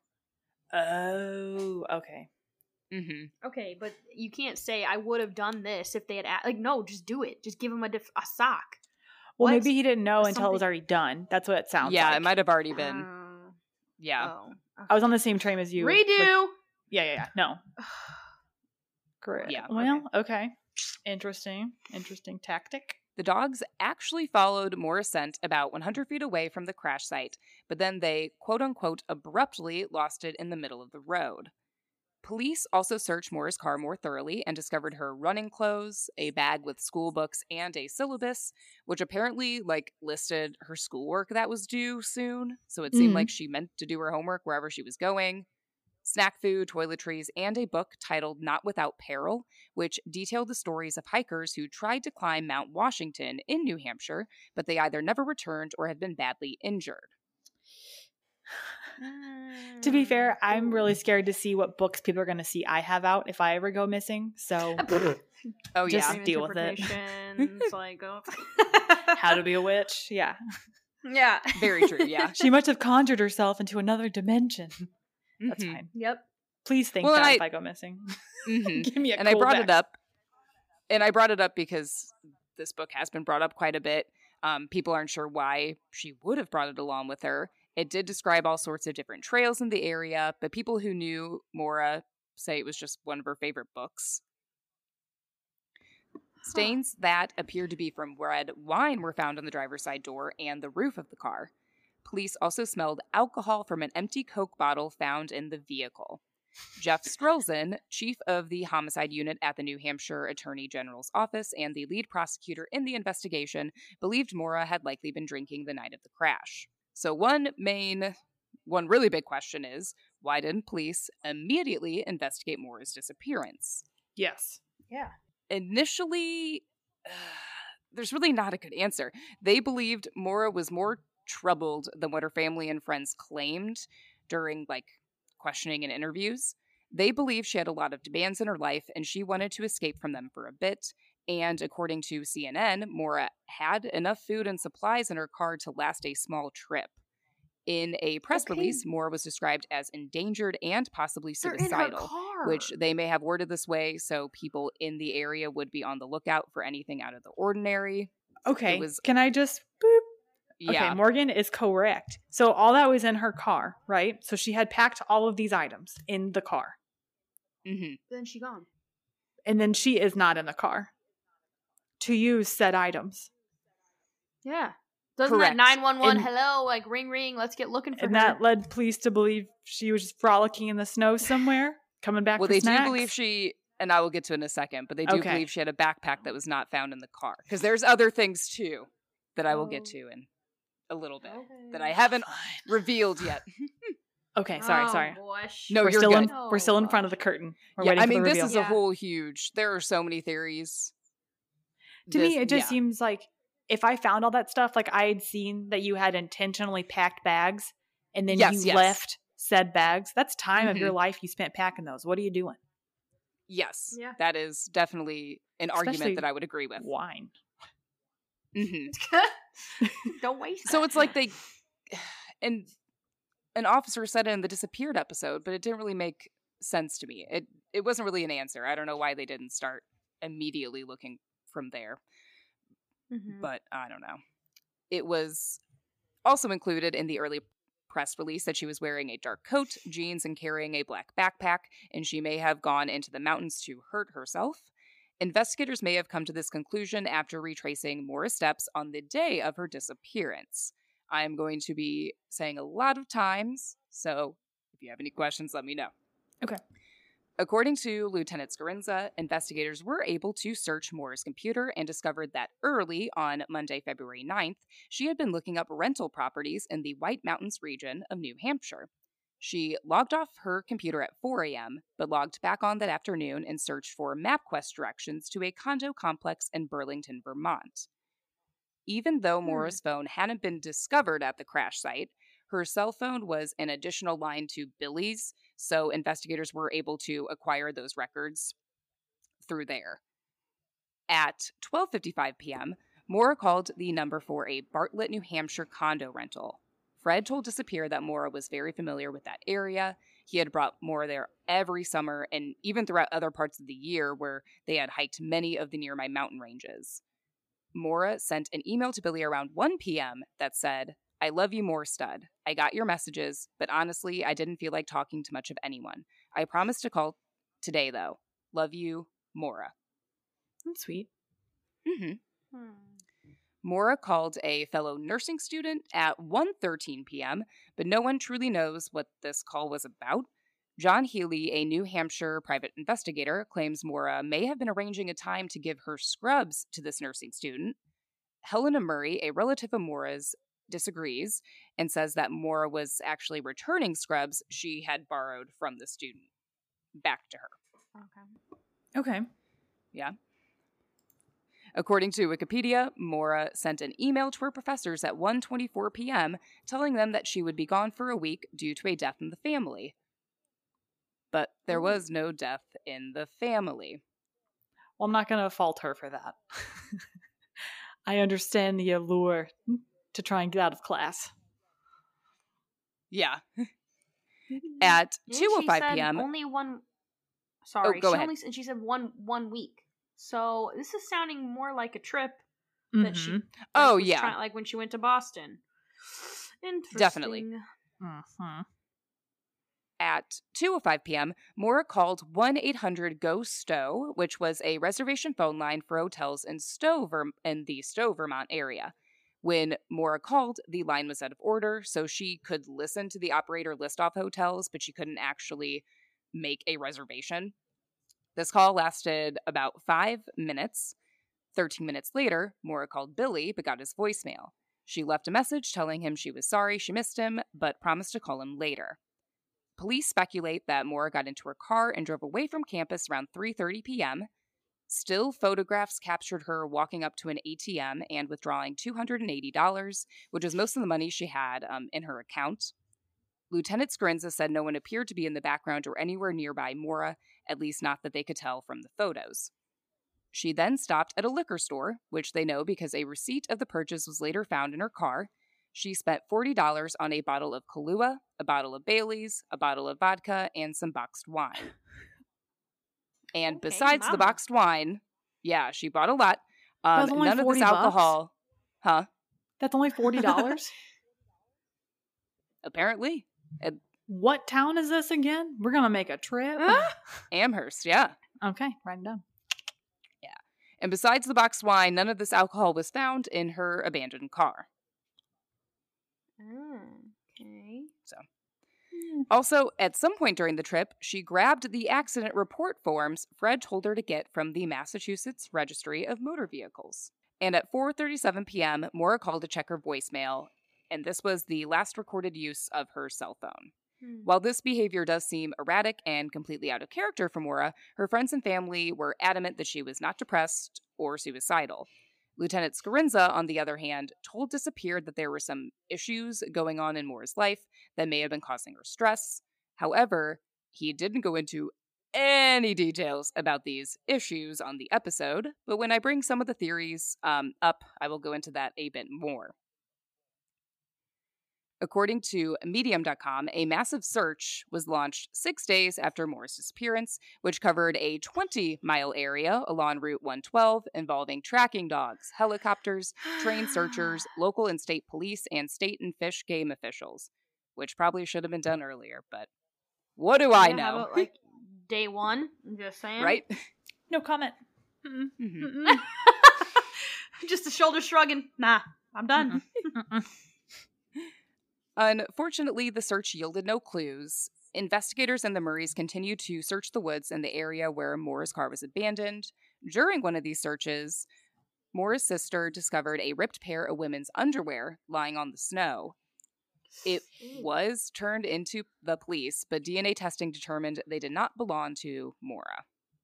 Okay. I mean, still terrible, but okay. Oh, yeah, still frightening. It's cold out there. Keep your layers on. Jesus, people. undies. After weeks of searching, Maura's family and loved ones returned home, disappointed with the investigation's lack of findings. Fred told Disappeared he continued to go up to Haverhill weekly to search the woods, the sides of the roads, anywhere he thought she could possibly be at, stating, quote, I wouldn't be able to stand myself if I didn't. I wouldn't be able to look at a picture of Maura. If I knew that I wasn't doing everything I could possibly do, and it's whatever time I have left, that's what I'm going to do with it. End quote. Oh, Aw. God. I know. Maura's family also conducted interviews to keep her story in the media. Her family and loved ones pleaded for her safe return home. In an interview, Fred said, quote, Everybody's here looking for you, and just call any one of us and we'll come right down and get you. Don't be afraid, please. End quote. Yes, every single time you spoke, I was almost in tears. In 2005, after continuous frustration with how the investigation was being handled, Fred filed a lawsuit against the New Hampshire State Police in an effort to try to get the case records, but the court ruled that records relating to the case could not be released to the public because they would interfere with law enforcement proceedings, which Mhm. I understand. But we will get more into that at the end. Okay. Okay. Yeah. Okay. Fred, along with Lori and Sharon, have criticized the original investigation publicly, besides the fact that they gave search dogs a new pair of Maura's gloves to get a scent from, and they didn't immediately contact the family about her disappearance. Fred claimed that police didn't investigate where his daughter was headed. Quote, It's freezing cold out. There's a crack in the windshield. There's a potential head injury. There's arguably evidence of drinking, which would promote hypothermia. A young person in a state of shock you have danger and you don't go down the, uh, the street the way she was going end quote. So again he brings up bartlett. He believes that was the town she was making her way to a town she had visited numerous times with her father. And there was another um, witness report but it came three months after the disappearance so this witness Oh. claimed to have seen a young person around 8 o'clock to 8.30 on the night of Maura's disappearance moving quickly on foot eastbound on Route 112, about four to five miles where her vehicle was discovered. He noted that the young person was wearing jeans, a dark coat, a dark coat, and a light-colored hood. According to Boston Magazine, Fred has also been determined to get the FBI involved and wanted them to actually investigate the officers who conducted the original investigation. But as far as I know, that has not happened. I mean, I can see why he wants it though. If it seems like nothing is happening, like I can see how it'd be really frustrating, and you're just trying to get it to move. Yes. Man, Yeah. that's got to be tough. hmm And I feel like the public is also very frustrated too. Yeah. To this day, Fred has no idea why his daughter left Massachusetts, and while there are many conflicting theories as to what happened to Maura, there are very little answers. One of these theories is that Maura drove to the mountains to commit suicide. One detail that gets brought up a lot regarding the theory is the rag that was discovered in her Saturn's tailpipe. People speculate that this is Mhm. evidence she was planning on ending her life, and that's how she was going to do it. According to Boston Magazine, though, Maura's car was, quote, smoking something fierce, end quote, and Fred told Maura to put a rag in the tailpipe to hide the smoke so a cop wouldn't pull her over. You're not serious. Oh. That's That's what he told Boston Magazine. So, and he but thought no problems would come from that. I got yeah. I mean, I don't know necessarily enough about cars, but like, isn't that really bad for it? Like, like what? Not the best. Okay. No. I- okay, like Mhm. dad of the second. The fuck. yeah, not sure why, but that was his advice. Okay. Maura's Okay. friends and family say this theory is absurd and that she was a happy person. Granted, someone could appear to be the happiest person in the world, but it turns out they actually aren't. You truly don't Mhm. know what someone Yep. is going through. Yeah. However, like you had mentioned earlier, Sarah, I the theory this just doesn't sit well with me because of all the stuff she brought with her. It looked like wherever she was going, she was planning on doing her schoolwork. She had taken cash out. She had bought, you know, that alcohol. She had brought all that stuff with her. It seemed like she packed her car with a destination in mind. Yes. Mm-hmm. Another theory some people think um, is that Maura died from the elements. It was a pretty cold night when she crashed her car. The airbag had deployed, and officers suspected she may have been inebriated, so she could have fled the scene to avoid police, but became disoriented. The road she was on and the area she was in was also very dark. Um, showed it on the disappeared episode, like very little lighting to like none at all. Mhm. So I guess she could have ran into the woods, gotten lost, and died of exposure. oh no. Okay, Mhm. but then also like six hundred. They did a six hundred mile search, like from the point of her car. Like, a 20 mile. Is that what it said? oh, I thought you said. I don't know why I said six hundred. okay, but also twenty miles. Ver- like, even if she made it through the night, she's not going to get that much further. No, on her own in the dark. On no. Yeah, I wouldn't imagine. Yeah, Yeah. and that's other things get brought up too. So again, this is a theory that some people just throw out, but I don't it doesn't have much to it Yeah. either. Okay. Others suspect she left to start a new life. Maura's friends told Disappeared they don't believe she was planning a getaway because of the contents of the last email she sent them. She wrote, Dane Cook is playing at UMass, and we went to get tickets, and it was sold out. I missed out again, but I did some research, and he plays in Stowe, Connecticut, February 12th, not too far from UMass. This Okay. show was happening three days after she went missing, and they questioned why she would make plans and then ditch them completely. Yeah. Investigators, however, discovered information that her friends seemingly didn't know about. The Thursday before her disappearance, Maura was working her campus security desk job when she received a call from her sister, Kathleen, around 10:20 p.m. The two talked about Kathleen's relationship troubles with her then fiance. Conway reported that, contrary to other published reports, Maura broke down in tears about three hours later for unknown reasons. Hmm. Supervisors there were on a 30 minute rotation, so when Karen Mayo walked up to Maura at the desk and saw that she was zoned out and unresponsive, in her words, she tried to comfort her and then just walked her back to her dorm room around 1:20 a.m.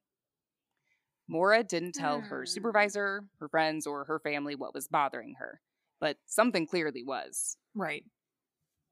Investigators searched her dorm room after she was reported missing, and her room had been packed in boxes. Placed on top of one of the boxes was an email addressed to her boyfriend, which detailed problems in their relationship and a time Billy had cheated on her. According to BostonMagazine.com, Fred claimed that the floors had been cleaned over Christmas break, and that's why some of her belongings were still in boxes. But many people believe this was a sign that she was at least planning to leave for a few nights. Mm-hmm. Okay. Mm-hmm. So wait, when you strange. say still in boxes, had she just moved in, or was she getting ready to move out? Because she's No, in college and in- semesters. Well, this was in February. Oh yeah, right. So it would be yes. Okay, I'm following. Mm-hmm. That's weird. Yeah. though. Ohio based writer James Renner spent years investigating Maura's disappearance and later published a book titled True Crime Addict How I Lost Myself in the Mysterious Disappearance of Maura Murray. Throughout his investigation and research, he found, I say quite a few things, he found a lot of things that could maybe have attributed to Maura's behavior and shines a light on what she was going through before her disappearance. When Maura attended West Point, she was told to leave when she was caught stealing from the commissary at Fort Knox. She Ooh. was allowed to withdraw instead of being expelled, which was what led her to transfer to UMass, um, UMass Amherst. Mm-hmm. Around the time of her disappearance, Maura had been caught stealing students' credit card numbers and had used them to order $79.02 worth of pizza deliveries to her dorm room. Oh no. Mm. Did her roommate box up her stuff? Because that's something I might consider doing if someone stole my credit card. I think I'd be like, get out. Yeah, I don't know who she did, but she stole someone's. Wow. She was charged by, yeah, she was charged by local police for credit card fraud and was put on probation. The charges would be dropped in three months if she stayed out of trouble until then. But we obviously know that wasn't the case, since not too long after that, she got into that accident in her dad's car. Renner believes that Maura ran away and could still be alive, a theory that Fred and the Murrays continue to dispute to this day. Renner traveled to Quebec and followed up on a lead he read in a 2009 message board that Maura was spotted in Sherbrooke, a town located near the New Hampshire border. This tip didn't seem to pan out. Police have also received numerous sightings of Maura in Rochester, New Hampshire, Vermont, and in other states, but they determined that none of the tips were accurate. Renner also discovered that Maura and Billy had never been engaged, even though their immediate family said otherwise in different reports, and that Maura had an affair with Hossein Baghdadi, her UMass assistant track coach, who she referred to as Hoss. It appears that they had a good relationship for a few months, where she allegedly called Billy her ex. However, sometime during the summer of 2003, she completely ghosted him, and when she returned to UMass in the fall, she told him she had gotten back together with Billy. Hmm. Hoss got the impression that Billy was controlling, demanding, and that he could be physical. Detectives visited Hoss's home when Maura went missing, and he told them about a conversation they had had where Maura talked about running away and told him, quote, I wish I could disappear, end quote. Interesting. Because she's digging Other herself people- some holes. Hmm. Mhm. Okay. Other people speculate Maura disappeared by more sinister means. Fred believes Maura was abducted by a local who saw an opportunity to pick up a defenseless girl in trouble. This does make sense to me since the search dog lost her scent in the middle of the road, which is a key Yeah. detail that many internet sleuths and people interested in the case have a hard time glossing over. Mm-hmm. Conray Mhm. reported that she spoke to a witness who believed to have seen a distressed woman in June 2006 who fit Maura's description. The witness, who did not want to be named, was standing in line at a Cumberland Farms convenience store with her grandson when she noticed a young woman behind her mouthing something. The woman was next to an older man who appeared to be in his 60s. The woman had her arms folded in front of her chest and she mouthed what seemed to be the words, Help me. Before she had a chance to do anything, the man and the woman left, and she felt guilty for being unable to at least get a license plate number or a better description of the pair. No, I'd say freeze. Don't you're not fucking leaving. Mm, Uh-uh. Trust your gut. Mm-hmm. Ugh. Make a scene. Oh God, that's terrifying. Yeah. I hate that. I will briefly mention that two people have been highly scrutinized online. Some people think Butch Atwood, the bus driver who first came across the crash site, had a hand in Maura's disappearance. There are definitely some strange parts to his story, one being he returned to his bus to fill out paperwork after reaching the dispatcher. And Mrs. Atwood actually talked to the dispatcher because the first call didn't get through, and then the dispatcher called back and she answered and she told the dispatcher quote i have no idea where the female is end quote so people bring up Hmm. that that was So it wasn't Odd. detailed enough, is what they're saying. well a lot of people bring up and god forbid you can go down a rabbit hole on those reddit threads like i did but but people do bring up and i do think it's odd because if butch would have came home and said hey there's this girl by her car like this is what i saw and we need to call the police and tell them she's there and then Mhm. for her to say i have no idea where the female is okay, wait, I'm confused why that's weird. I, I he- kind of thought, yes, because he would have said we need to call the police to say that oh, she had it's a like wreck. an oxymoron. Like he wants to help, but he doesn't know the location. But he should know the location since he's trying to call the cops. Sorry, can you repeat that? Did you guys freeze or did I freeze? I think Erin froze. Okay, cool. Whew, not me for once. Yes. Because because Okay. I heard her say cop and then police. oh, Mm, interesting. So I'm saying is um is it weird because he should have known where the car was since he was the one that wanted to call the police. But by calling them and then being like, "Oh, I don't know where she is," that makes it more no, weird. his wife. His wife said that his wife said it. said, because he, okay, he he called the police and he was like, "Hello, I'm trying to report this," and it and it didn't go through.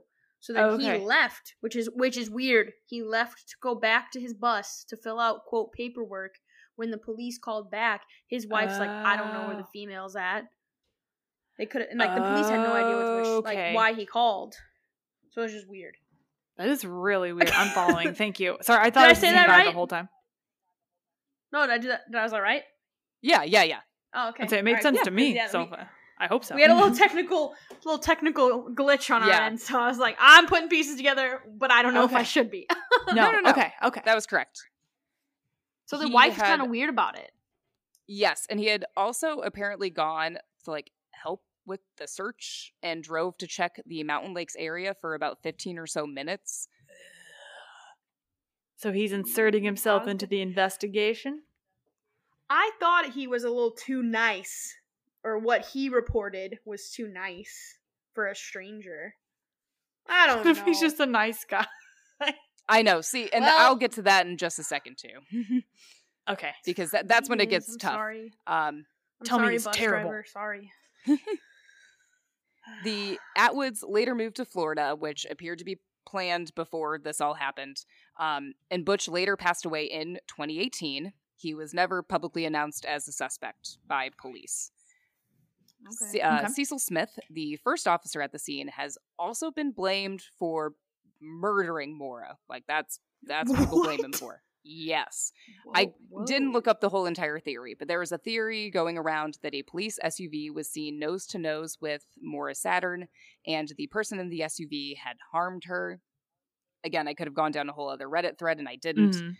In 2018, Smith committed suicide, which people were quick to suspect he did out of guilt.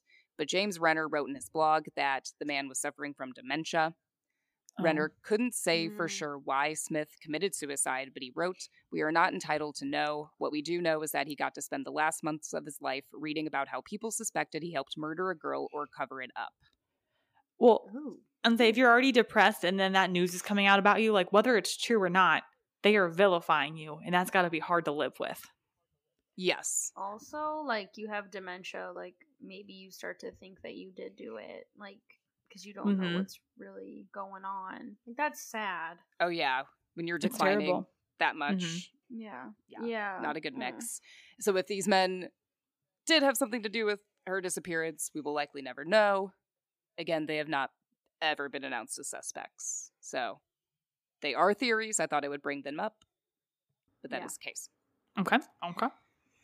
The most recent update I found during my research has to do with the A frame theory. Gina Tron reported for Oxygen that the, let's see if you can follow along with this, that the brother of the owner of an A frame home, which was located close to the crash site, had given Fred a knife he found in the owner's glove compartment that apparently had blood on it. Come again. Whoa, and that whoa, the knife gave was used to kill Maura. ah. Okay. Mhm. So a nearby A-frame home. Yes. Had the someone owner's living in it. brother. Yes. Yeah. And the owner's Took brother gave Fred a knife Fred that had is the blood owner. on it. That belonged to the owner, yes. They're getting a little off course there, aren't they? Yeah, I we're know, getting, there's like, quite a bit to wow, this. To be fair, this would almost have to be a crime of opportunity, though, because I'm yeah. unless they put a snow embankment there on purpose, I don't think it's a trap. So maybe it makes sense it's not someone who's directly related. Maybe I Yeah. did it. Who knows? Oh my god. Fred Sarah. gave the knife to police, who initially refused to take it, I read somewhere, but later accepted it. John Smith, a private investigator who worked closely with the Murrays for a few years, isn't sure if the knife had been tested, and if it was, he's not sure if anything came of it. I did read on Wikipedia, so take it with a grain of salt, that the family of the man who gave Fred the knife said this man had a history of drug use and made the story up to get reward money. Okay, that's Okay. fair. hmm In 2006, John Smith took cadaver dogs into the home and he told Oxygen they got a hit near an upstairs closet. Carpet samples were taken and sent to police, but they have not revealed what was done with the samples or what results they got. In, In the A-frame home? 2016, hmm? In the A-frame home. yes, they got permission to go in. Ooh, That's John creepy. Smith did. Yeah. It's a pretty creepy looking house. In 2016, John Smith returned to the house and took wood chips from the closet, which appeared to have traces of human blood on them. According to David Ray's Freaked.com article, the wood chips tested positive for the blood of not one, but two individuals. However, police determined the blood on the wood chips was too degraded to be matched to anyone. Why is there so much blood and dead? Like, was that not like deceased scents at your house? What In are you closet. doing, sir? Yeah, you may need to know. rethink your hobbies. Even In- if they're innocent, it Mm. seems messed up. I don't Yeah, see how this I don't could be know. innocent, bro. Uh, give me a minute. There could be. Continue. I'll, th- I'll chew on that. In early April 2019, on the 15th anniversary of Maura's disappearance, Fred had been granted access to the A frame home. In the fall of 2018, the family hired cadaver dogs that identified something underneath the basement floor, and according to Oxygen, ground penetrating radar also had a positive hit. They didn't have probable cause to search the home, but the new owners gave law enforcement permission to conduct an excavation of the basement. According Hell to yeah, Strelzin, no I'm sorry, evidence- if I'm a new homeowner that's found, yeah, you can fucking dig up my basement, please. Mhm. And thank you. yes. Oh, totally, yes. According to Strelzin, no evidence was found in connection to Maura's disappearance. He also added, quote, We certainly did not believe that there was credible evidence, but we did conduct that search, end quote. Hmm. So, what was in the basement? Apparently it was just nothing. And like the what was it? What do they call it? The The radar. Sorry, ground penetrating radar. Yes, apparently it was just disturbed ground. And what I had read a couple things too, and it gets into a whole again, there's a whole lot more to this you guys can look up. Uh, But they did go into the house in 2006 and in 2016. And they looked at the house. Strelzin said that the yeah, that it was just disturbed ground, but they went ahead and searched it again and didn't find anything. It seems that police have continued to be very tight lipped about any possible leads or evidence they have. Like I mentioned earlier, no one has ever been announced as a suspect in the case, and no evidence has been shared publicly, which is what I think not only pisses well, the public off, but the whole entire family off too. hmm Yeah. Wow. And yeah, I mean, I'm surprised there they haven't there haven't been any updates from police. Right. Hmm I will have um, the links, all of the sources I mentioned. I will have them in my show notes. Um, especially the one you should check out is Renner's blog. He has shared a ton of information that I was not able to mention. I looked at a lot of it. I didn't add a lot of it because if I did, it would be an extremely long story, and I didn't feel like everything had to be in it. Okay. Um, Yeah. But please check that out yourselves if you are looking for a deeper dive. I bet you could spend many hours on there. I also recommend reading Maribeth Conway's special report titled Maura is Missing, which is her four part report detailing the case and includes interviews with witnesses and family members. I did, again, go down a rabbit hole looking up theories on Reddit threads. I spent way too long on some of them, but keep in mind that all of the theories I have mentioned are speculation. Can look up these theories and definitely come to your own conclusions, but I can't, in good conscience, definitely, uh, definitively say, "Oh, this person was definitely involved," or "This is clearly what happened to Maura," That's fair. because basically everything I searched gave me way more questions than answers. I don't have the answers. And then you put that on us? well, no, it's good talking about it, but I can't. Like, I have no idea. And this is the again missing persons cases. It makes me want to pull my hair out because I want to know more, and I would hope that the police have something, but I don't know why they would be sitting. Why would they? I don't know why they would be sitting on anything. Mhm. yeah. Especially for so long. hmm yeah. Way and too long. that's what I kind of mentioned next, actually, that I wrote. I would hope as we are nearing the 20th anniversary of her disappearance that the police will share some sort of evidence or lead to keep her case in the public eye. The search of the A frame home seemed promising, but apparently it led to a dead end, and nothing has happened since. Maura's family and loved ones are no closer to getting answers, and some, like her mother Laurie, who died of cancer on Maura's birthday in 2009, will never get Oh my god. Oh, Extremely upsetting. Wow. Oh, wow. That was hard. This is so Mhm. sad. Fred believes his daughter is dead, but he and his family continue to search for the truth. He told Deadline, quote, She was my buddy. I don't have my buddy. I miss my buddy. End quote. In more recent news, I know every time I was, he's just heartbroken. And I would love for, you know, the whole entire family to get some sort of answers, something. Yeah. Yeah. In more recent news that I read, the Murrays found out that a tree with a blue ribbon marking the site where Maura was last seen was going to be cut down. Julie Murray only needed 20 signatures to push for an official state marker placed on the site, but she ended up collecting more than 3,500. Wow. Yeah. Yeah. hmm Fred told Bob Ward, a reporter for Boston 25 News, quote, When the trees go, and they will, there will be nothing left. We need something there to hang on to.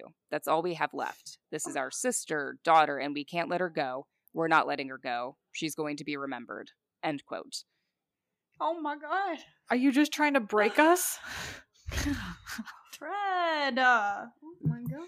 It is the closest thing they have to a gravesite where they can visit her, and Julie hopes the marker will keep Maura's memory alive while the search for her continues. So, if you're listening to this and you do have any information regarding Maura Murray's case, um, big or small, please call the New Hampshire Cold Case Unit at 603 223 3856. And that's my story. Thanks, Erin. That's your story, welcome. and uh, I wish we Dang didn't it. have to stick to it. I have the Reddit app now too, so there goes my evening of pumpkin carving. Now I need to figure this out. Because you know Are I'm you like going to pumpkin researcher. carve after this? I was. I would say pumpkin carve because there are quite quite a few Reddit threads you could go down. I Fair. don't need I can do a YouTube video late. instead. I'll do YouTube. There you go. YouTube Yeah. and pumpkins. Whew, that's a wild ride. It is. And because And it's like a there's perfect crime. Like up and vanish off the middle of the street in a snowstorm. So like no one's gonna be out and about looking. That's terrifying. And I hate thinking about that too, like the perfect crime. I hate that that's a thing. That people Mhm. that someone could have gotten away with killing her. Yes. And we don't know. It just takes the wrong person to stop off and help her. Which is terrifying. Quote, quote, help. Yes. Offer to help her, I guess, is probably the better way to do it because they don't have to follow through with the offer. Mm hmm. Correct. And how that stuff It can is. happen like so fast. Yes. So sorry to bring it down. You done did it again. You done did it again, AA Ron. Man, I just need to know more. Okay. All right. I know there are many. Um, I did mention earlier. I know. Um, I had first heard about the case through um, Crime Junkie. They have a two-parter on it. Um, there are even like you can look it up, I guess, on Spotify or Apple Podcasts. I think there are a whole podcast dedicated to this case that you could probably check out. Oh, sheesh. I believe didn't it. Have the time for that, but definitely a deeper dive. You can look those up too. Well, because again, Wow. there's not so much to go on. You have to kind of use your imagination to put things together, I feel like. Like there's just Yeah. enough like ticklers out there, but there's no line getting caught Mhm. by a fish. It's crazy. Yeah, and then everyone on the internet again, like Charlie Day, trying to piece it all together, like that meme.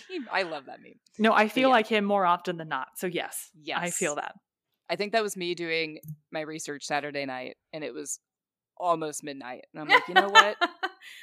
I need to stop. Every link Poor took me further in and deeper in, and I'm like, what is happening? well, thank you for one. that. Whew. Yeah. That was a cool Yeah. story. Thank you. Yeah. Sorry You're about welcome. family, but yeah. Yes, I know. Hopefully, you know, they'll get some answers.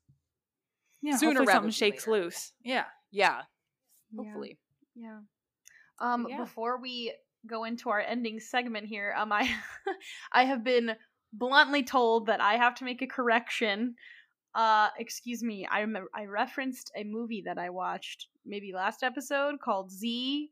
Uh I did not watch it on Amazon Prime. I apparently watched it on Vudu. So if you're looking for it, that's where you can find it. If you need a good spook, I'm still sticking to it, but it's on Vudu. My apologies. Could Would be on Prime. Get it I don't know. Voodoo? what is that? Yeah, I don't. It's like a, a spooky ch- channel. I I don't know. Huh. My friend Zach, who I also failed to reference, watched the movie with me. I'm so sorry. Um, he rented it for us on Vudu. So Okay. sorry if you. Yeah. It's a good one though. So worth worth a couple bucks it cost on Vudu, not Prime. Sorry, just needed to correct myself. Shameless plug for Vudu. Do you want to Yeah, sponsor so, us? there. It we do love a spook. mm-hmm, mm-hmm. Uh, but yeah, guys. Um, with that, we hope you enjoyed episode thirty-eight. Yeah. And we're wow, we're almost through spooky season. it's gonna be fine. It's gonna be great. It's gonna be fine. I'll be okay. It's just, like my prime of life. This weather. It's gonna be Mhm. life. It's all good. But you we hear it, you hear it every week. Um, make sure you like, follow, subscribe on any of the platforms that you listen to us. Um, if you're on Apple Podcasts, leave us a rating and review. It helps us stay relevant. And you can also um, go to Facebook. Our Facebook group is Sinister Sunrise Podcast, and you can leave a review and a rating there as well. So that just helps people who are part of the group, you know, maybe get a better understanding for who we are and what we do. Um, and of course, we didn't do a cheesy ad this time. You're, I, I know you're a little bit disappointed, but sorry, we did not. But zero sweat. um, make sure you head there and use code Sinister at checkout to get 20% off of a $15 purchase or more to help your sweaty pants. Um, and then we mentioned it last week, but a huge other call out to our awesome personal artist, Tyler Price. Um, Make sure you Mm. head to his website, which is just meltyface.com. Check out his artwork. And if you would like to um, purchase any of it, you can get free shipping. Um, just use the code Sinister Sisters at checkout, um, and you'll get free shipping. His artwork is amazing. Um, he is the one who did our logo. Um, and Mhm. also the Hex Girls picture of us. So take a look at our Instagram for that. Um, with that, I think that's all the business we have. Mhm. See you Yeah, next week for so. episode 39. Thank you. Bye.